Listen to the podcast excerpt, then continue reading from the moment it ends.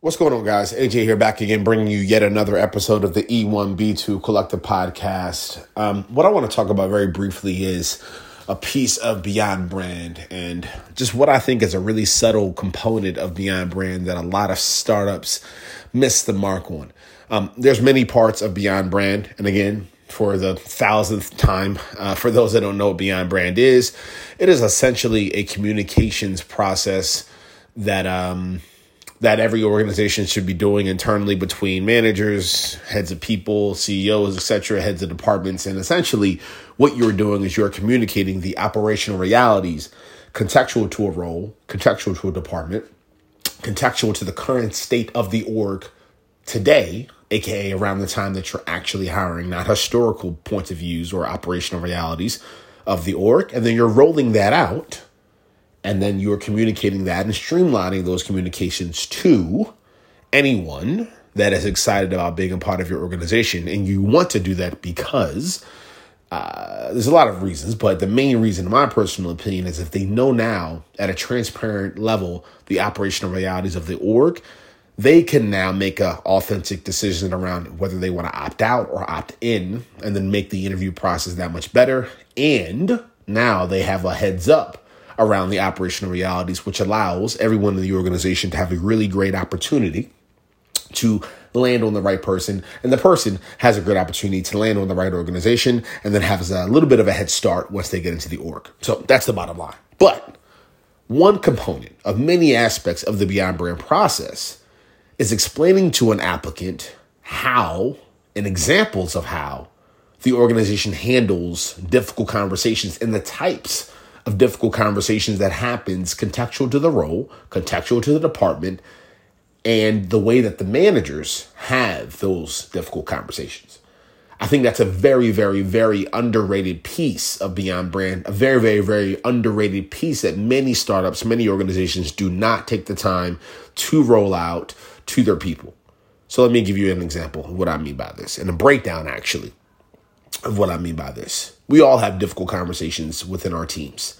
There are certain leaders, there are certain managers that have certain personality traits, certain qualities, certain tendencies, habits when it comes to how they hold those tough conversations.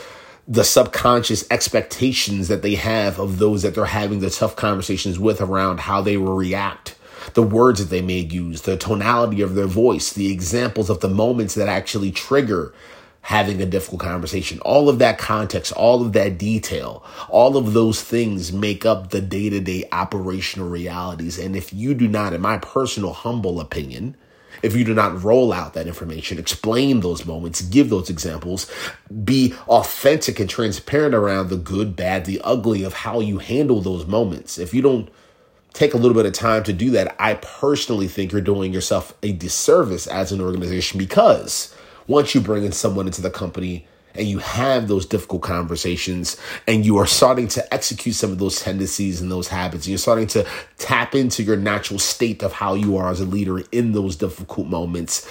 If the applicant, now an employee, does not respond well, does not agree, does not feel like this is a a, a structured, uh, the type of, of, of, structured, difficult conversation that they are accustomed to or used to or excited about or are cool with being around, now you're in a really tough moment.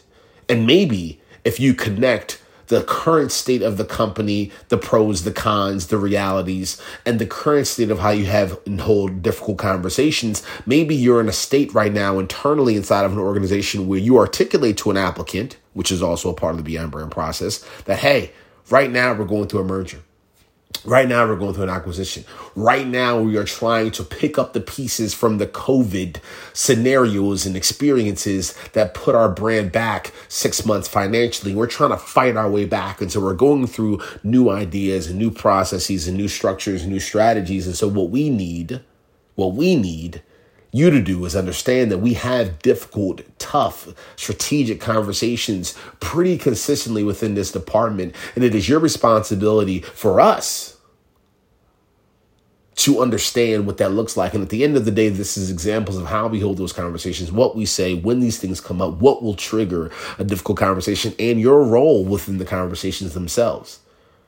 Guys, that information is so impactful, so important. Imagine if an applicant could hear this, could understand this, could learn this, could know this, and then they can compare that data to the way they would appreciate those type of, of types of conversations, and they can compare it to just how they feel currently and how they've gone about those difficult conversations and what really fits for them.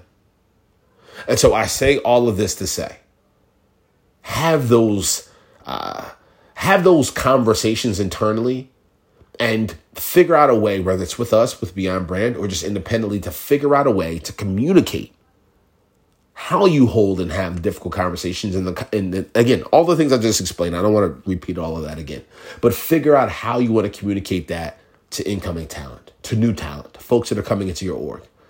It might be subtle, it might be small, but I think it's really impactful. If you really, really unpack it and you really think about it, it's such an impactful concept, strategy, moment, communication to articulate because imagine the retention benefits, imagine the productivity benefits, imagine at least at the very minimum the heads up emotional emotional safety, psychological safety update and benefit that uh that we all can appreciate. So those are my thoughts, those are my perspectives. I don't know if you agree. I hope you do. And uh hopefully hopefully you found this helpful. Thanks a lot.